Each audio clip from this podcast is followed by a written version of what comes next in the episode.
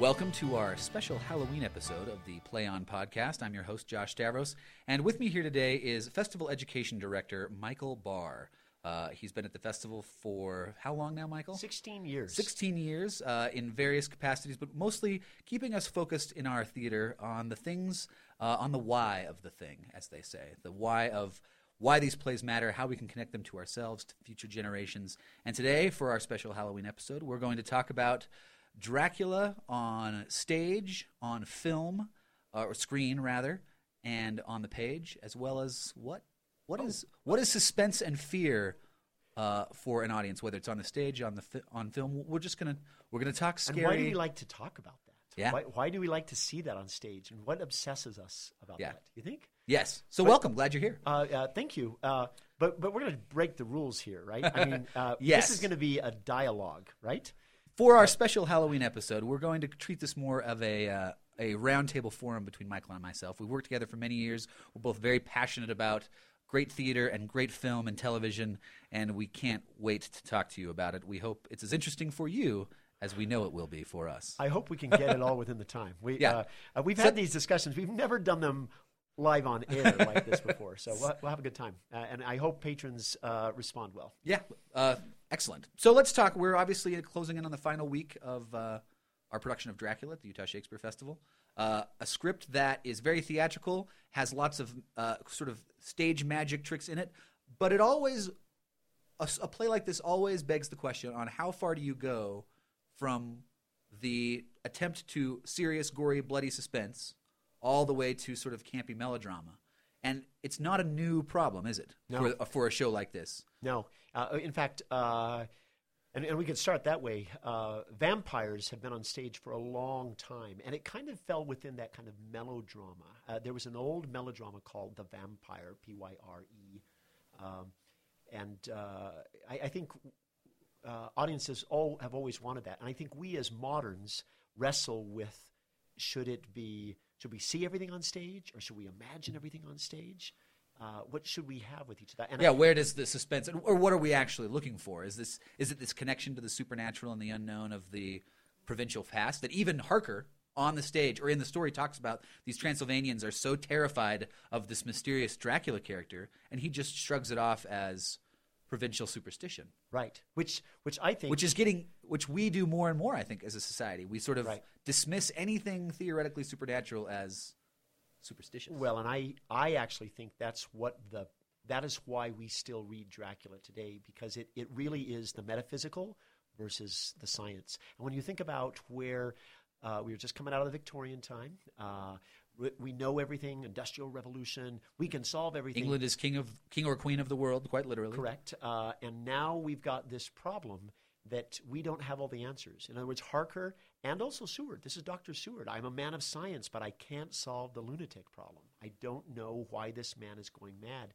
And it takes a man of both science and also of the cloth, we could say. I mean, uh-huh. he's uh, – comes – Van, Van Helsing, Helsing, who's who's been out garlic, but doesn't tell people why, which is, I think, one of the reasons why they well, lose. Part of it, I think, is he's not he. I mean, he acknowledges the supernatural, but he's still a scientist himself. Correct. Sort of trying to meld these two worlds in his own mind.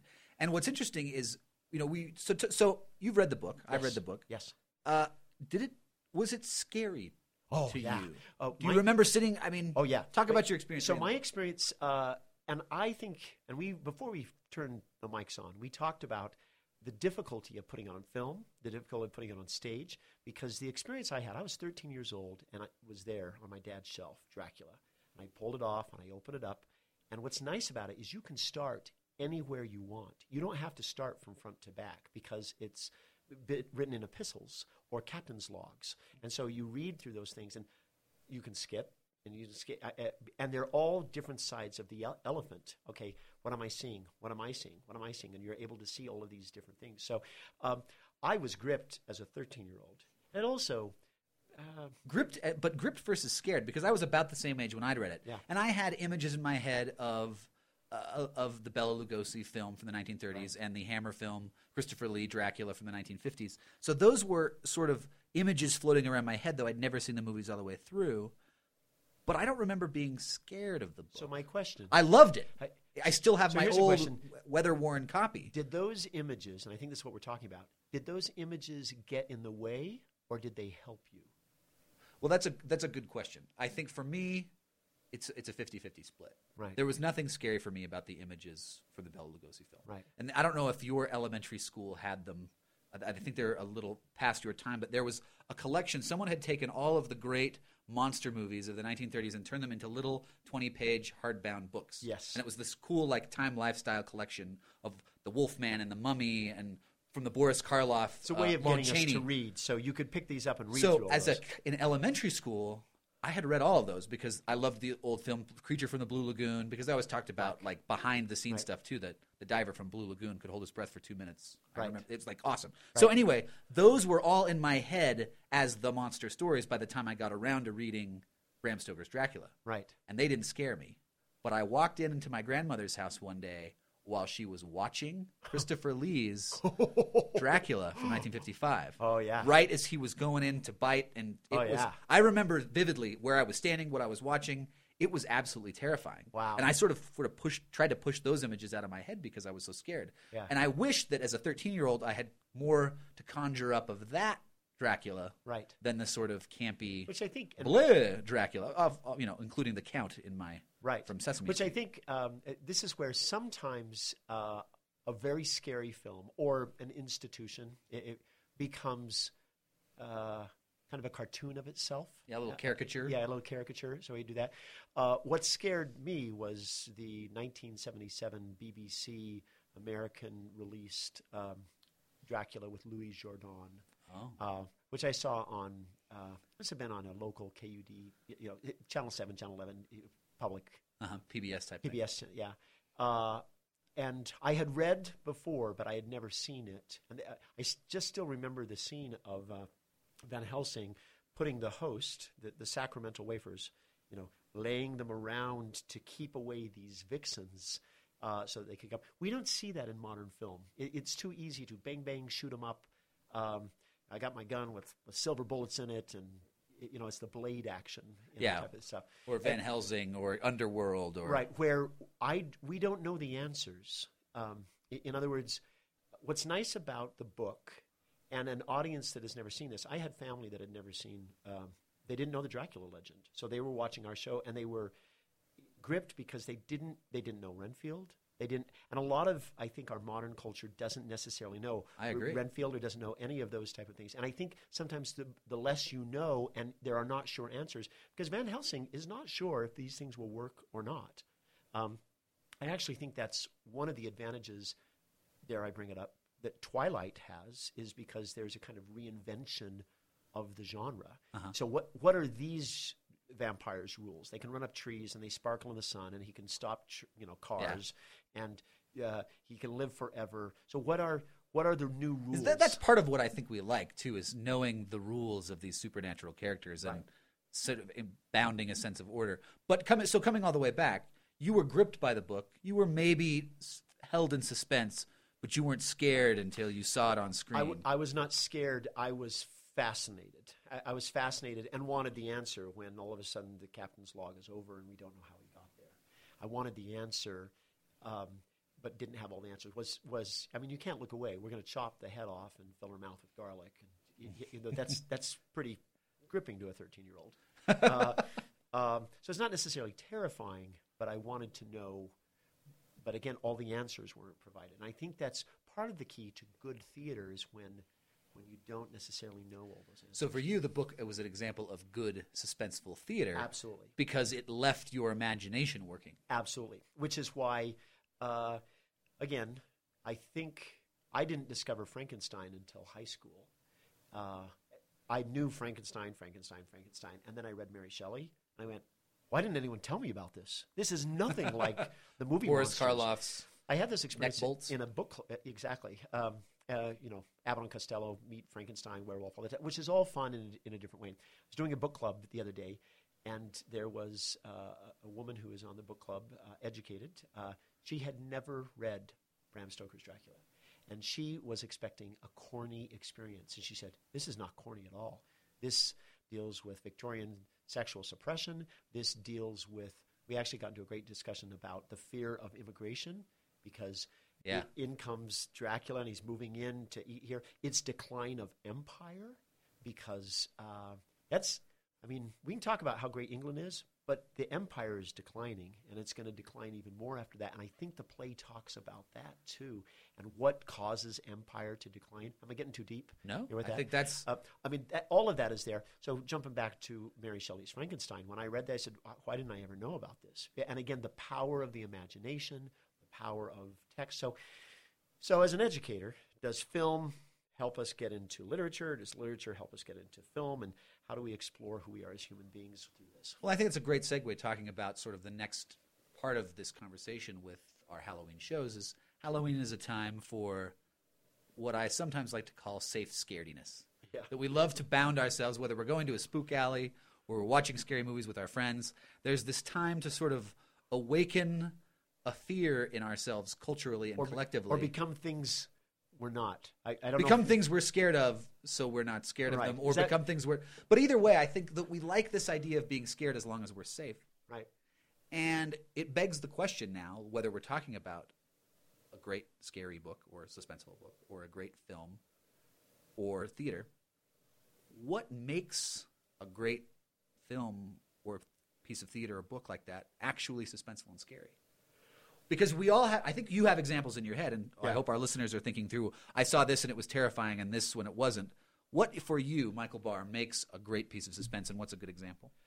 Um, well, I'm going to go straight to the stage, um, although sometimes the stage does not always deliver with the scare. I mean, Wait Until Dark, done well, completely black when you're in the same darkness there. And I think most people think about Wait Until Dark, the film. Yeah, with, because it, it had Audrey Hepburn it was, in it, and it was an iconic film. Right. But it was a play first. Oh, yes. It was a play first. Frederick Frederick Knott. Yep. And uh, he uh, it was a play first, terrifying on stage, small space. Uh, when at the end, when they turn the lights out, I mean, on film, you're never even completely out in the dark there. You just see her. You become her. Or rather him. You become Rote in that place. And I remember when those lights go out, I've directed it about three times, and it it always delivers. The audiences, I mean, they're screaming. They're there. They're in exactly the same place she is. So I think when you can suspend your disbelief and allow yourself to become a part of that, again, simple is never easy. And so what does it take for you for you to suspend, suspend your disbelief on the stage? It's still about imagination. Correct. Correct. It, For me, I, I was in a production of uh, Wait Until Dark, and it was it, the the thing that I remember most is we wanted to make it pitch black in the theater, but for fire code we had to keep the oh. the, gl- the green lights oh. of the exit signs oh. on, and they were right up near the front of the stage. And I still think it provided a level of Safety. Eeriness. But what are they thinking? It's like in Waiting for Guffman. I lit yeah. pieces of paper and sent them through the ventilators. They shut me down. I don't know why. Uh, I wanted people to feel the heat. Uh, But that that that there needed to be things you didn't see on the stage. Yeah. You had to be in the darkness too. I think that's why that London woman in black that you hear about uh, frequently, that we know our person who's sitting right here beside us that you can't see, the amazing Holly, who says the most terrifying sh- thing she's seen is, is that woman in black. I, there just has to be, I don't know what's out there, and I don't know all the answers. And that's frequently... Um, I think we can go to Shakespeare on this too. Yeah. Um, Shakespeare, Shakespeare's theater was in the Las Vegas of of of England. I mean, it was across the river. What goes on there stays over there. The other side of London. Yeah. I mean, it was uh, there was bedlam. The crazy people were, were hanging around out there. They'd seen what crazy people looked like. There were beheadings that were happening. I mean, they were used to gore, and he had that in in his theaters. I mean, there were. I would assume that. He had those type of things going on. But there also came a time in the broad daylight when he was describing things through the theater of the mind, and you had to imagine what he was describing. And you had to go, yep. And I don't think we can watch plays the same way. It's very difficult. We're such a visual culture now. Well, so, mu- so much of that, I think, is our experience with film, that we yep. – the magic of film is that it can show us all those things right. that we can't see. Through special effects and camera and lighting effects, we can see and experience things in a, in a film.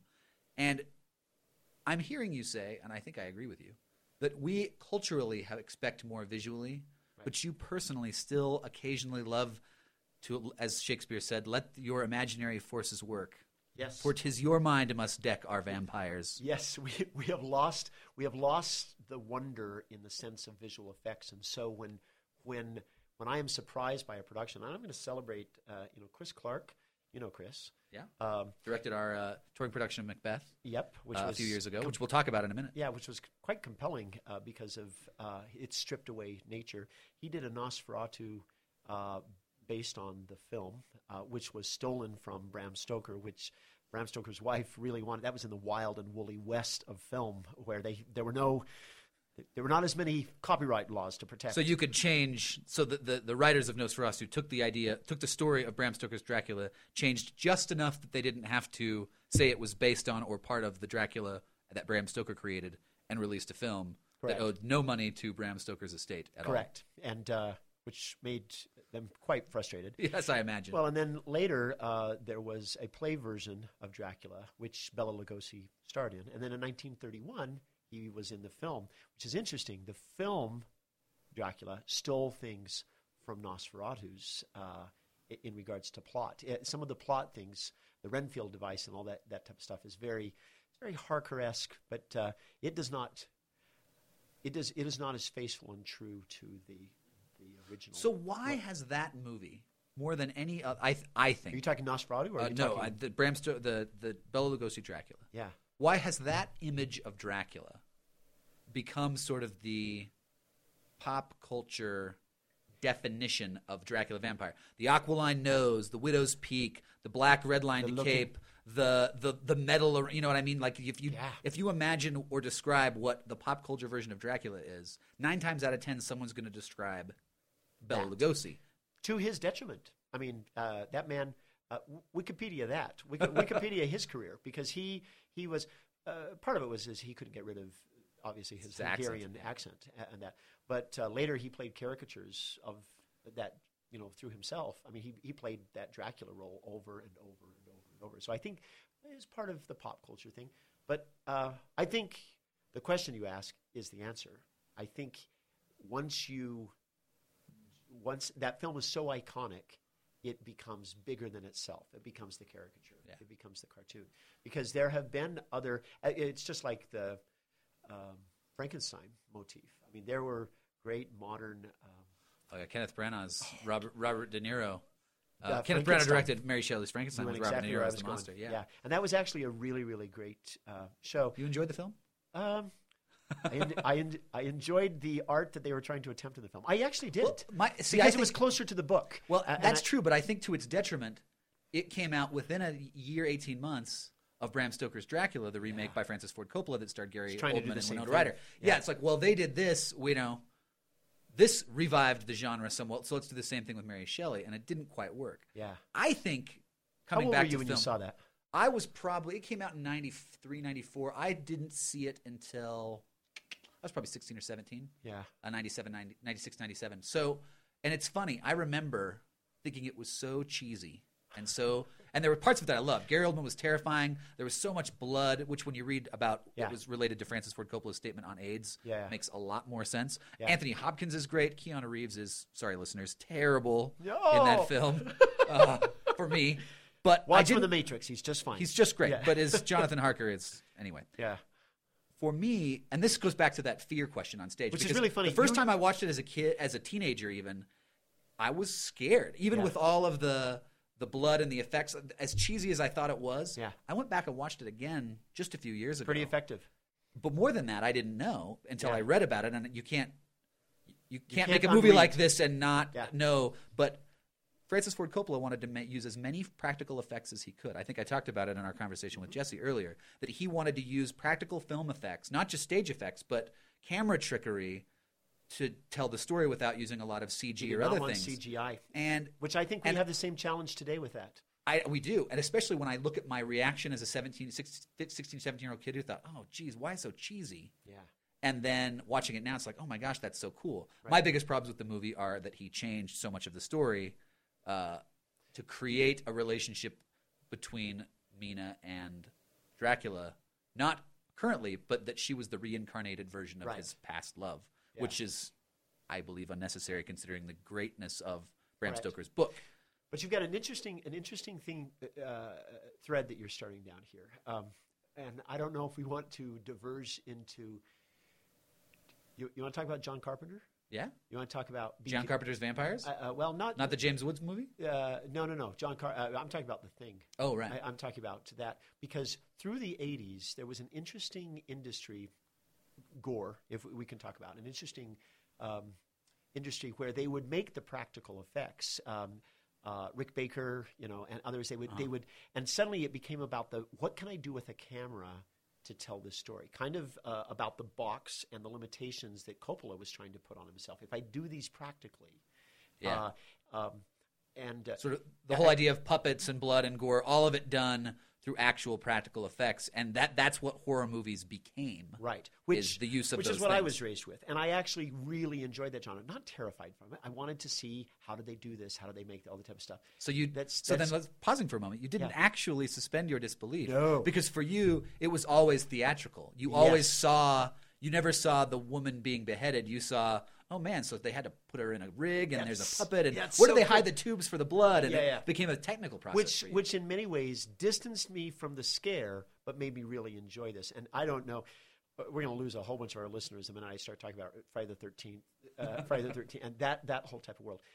But I am no longer interested in that genre now, because that genre now is C G I. That genre now is it. it the magic is. Gone. And I and this is not what we had planned on talking about, but it's a very interesting, um, the I guess the art of, the art of the film I find has changed. I'm not going to say it's good bad, but it is changed. It is not that same classic.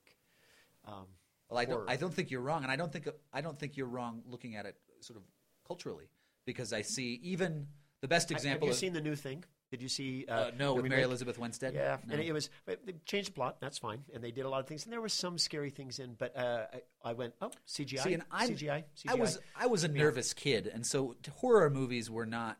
I didn't like to be actually scared, which is why I think those. You should have sat by me. I would have so, said, they do which it is this why way, I think those this way. Those books were uh, so fun for me as a kid because they were the cheesy right. monster movies, and it was all about well, how they did what they did. Right. But I remember being partly because I was so scared by that Christopher Lee, I just wasn't interested in horror movies, gory or otherwise, until I got older and could sort of put the distance between. This had, and now, but I want to. So coming all the way back go around. Go ahead. Go ahead. Uh, I don't think you're wrong about the art having lost a little bit because there's the sort of. Super gory Eli Roth style horror movies that's like Hostel that which I'm that, not interested but in. But they're yeah. doing their own thing for their own sake. I think great horror, great science fiction, great whatever you want has recognized that the pendulum may need to swing back a little bit. Correct. Star Wars Episode seven coming out in December is a perfect example. J J Abrams, the director, among the rest of the team, made a very conscious decision early on to forego as much C G as possible and do as many practical live effects as could be safely and which means he learned a lesson done. From George Lucas, a la Jar Jar Binks, et cetera, where he said, "I can't connect with this because I don't know who or what this is," and and I think his choice to do that. So uh, for you, ahead. Effective horror, effective suspense, whether you call it horror, suspense, whatever, has it has or will have to learn the same lesson to bring the genre back to.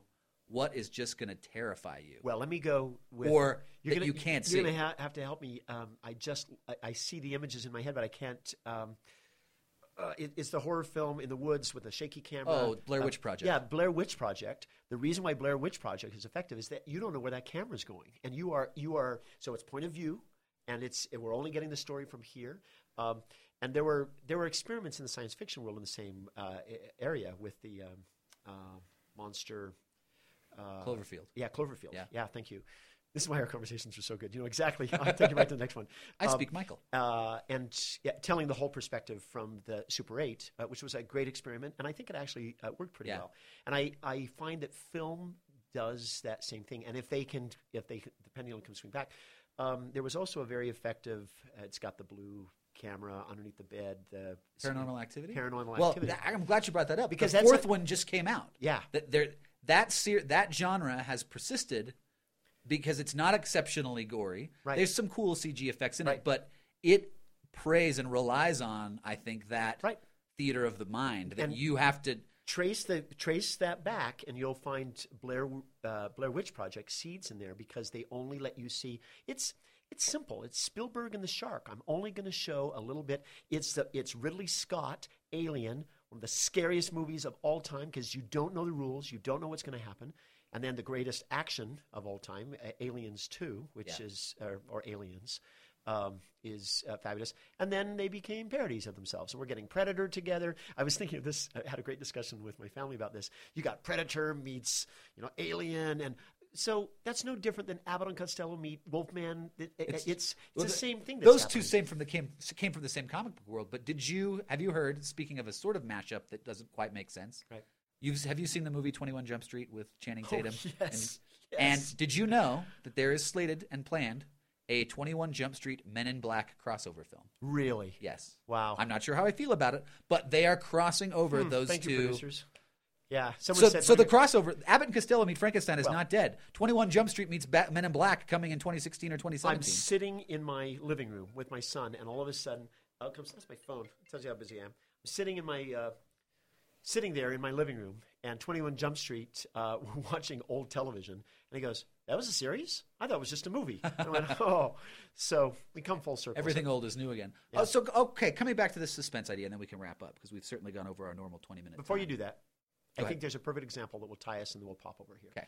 Last night, I went to a community event um, it, uh, where they decided to show Abbott and Costello meets Frankenstein. And so Bela Lugosi's there. They got Lon Chaney Junior there uh, play, playing the Wolfman. It, you know, they've got everybody. And it worked. There were young kids in the house. There were old. You know, the old uh, is funny because you've got you know this great Abbott and Costello stuff going on, and then you've got these you know monsters running around. And I saw kids. You know, fr- it goes back to what you're talking about. They were they were safe, but it was scary. And and oh, he's coming here. Um, I want to go to a spook alley, but don't touch me. Right? Yeah. And in many ways, is sometimes a quote more effective film than the original Dracula, um, because of some. Things that we learned about filmmaking by the sure. time that was forty-eight. That was filmed in forty-eight, thirty-one. Yeah, the movies. Uh, so there's there's lots of wide shots, lots of theatrical style setups. Correct, that correct scripts, you know, cut and put together. But that whole want to be safe, want to see it, but it becoming a caricature of itself instead of the, an original, an original piece. And coming full circle, and then we'll go to your question. Um, when I say the art. You know, it's lost the art of it. We have to remember, why are we doing the art? What is it about the art? And somehow I think the audience is an important member of that art who has to contribute something of their own to it. Does that make sense? Yes. So when yes. I read Bram Stoker's Dracula, he's, I liked, I wish I could talk to him about it. You know, why did you build it in sections? Uh, but I have to, I have to make the bridge on my own. When Holly, sitting here nodding her head silently beside us, when she's Woman in Black, she's got to fill in the blanks on her own. When we have to fill those blanks in our own, it invests us. Well, and we it, we fill them in with the things we're actually scared of, right. Not the things that you're telling me I should be scared of, which goes to my final question. Back to theater, back to Shakespeare. One of the best examples, I think, of a sort of show it or don't Shakespeare play is Macbeth. There's so much supernatural and terrifying elements. All of the things that I think we love about vampires, we I love about Macbeth. Right. There's fear, there's sexuality, there's mysteriousness. There, it's all... There's supernatural, otherworldliness. There's a good man at stake here. There's, this yeah, is a good man good at stake. Good versus evil, yeah. Whether inside or outside, internal or external, doesn't matter. So the best, but, but, lots of different productions have done it different ways, and I've seen effective both. Banquo comes on stage as on a, as a ghost. You're not going to ask me what I prefer. I'm going to ask you what you prefer. So, uh, Dra- uh, Macbeth, Dracula. Macbeth describes the dagger that he sees before him, and he describes it and he sees it, and it's is it a dagger of the mind or is it there in front of him? Dagger or no? um, I've directed it both ways, and they both worked and failed. That's a terrible answer for me to give you. Uh, I, I once had witches. Scared. So don't think like a director. What, what do you watch it? Do you want to see how they will mechanically manage? Is it the same? Is it the Michael it, Barr watching the nineteen eighties horror movie? How will they mechanically accomplish these terrifying supernatural things? Or do you want it to just be theater of the mind? Uh, I think Michael Barr now prefers theater of the mind. Michael Barr now prefers theater of the mind. I like seeing something different that I've never seen before, which was so compelling about that Chris Clark production that we had, um, because he forced you when they came out on ladders and they forced them to become horses, or when they came out and you had to imagine uh, a burlap bag over the head, reach in and pull out fabric, and the whole audience goes, ugh! And and I would look at those student audiences that would go, ugh! They saw him ripping out his eyes, but it was just a burlap bag over the head and him pulling out fabric. But they were so convinced. And so when something like that happens, I go, look what we did. Same thing happened when uh, we had that great Henry Warnett's Titus Andronicus. Uh, I mean, there comes a time where that theater, when she comes out. But do you, so, so now the next meta question, do you yeah. have to have in your mind a more naturalistic image of no. him there with blood, liquid blood dripping down his face, no. or her with blood coming out of her mouth, or Banquo's ghost there in his supernatural otherworldly terrifyingness? I think, do you have to have that there no. I to think, see, have the theatricality? No. I think good theater practitioners know, I'm going to do it naturalistically this time, but I got to watch out that if I do too much, I'm going to be taking the audience job away.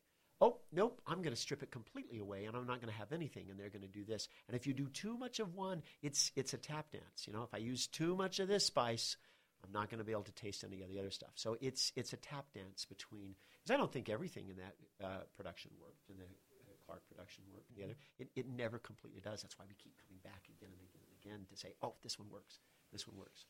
So, um, so there are times when I see the dagger, and there are times when I don't see the dagger. And I love understanding and explaining to others and allowing them to see for themselves. Did it work for you? Did it not work for you? Why didn't it work for you? Uh, it, why didn't it work? Because we all need different things. I'm sure there are listeners there who don't love Halloween and fake being scared at going to a spook alley and all the things that yeah. so much, so many people do. I'm sort of in so the middle. I'm going to throw it back at you. So do you uh, – I think I think the best productions I've seen are where he – has to visualize that dagger, and I am with him visualizing it too. Those, for me, the most theatrically interesting, I see the dagger or I see the ghost, but then I'm then it's a mechanical experience, a technical experience. Yeah. Ooh, what a, did they come? Is he coming out of the table? What? How'd they do the makeup? What?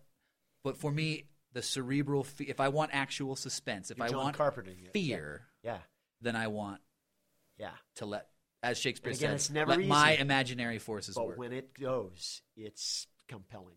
Perfect. Terrifying.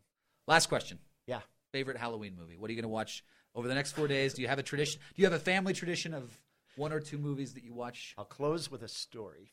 Uh, so last three days ago, we were at a party, and I was in a, and it was a room with my wife full of, and they were watching House on Haunted Hill, uh, with Vincent Price, which uh-huh. was fine.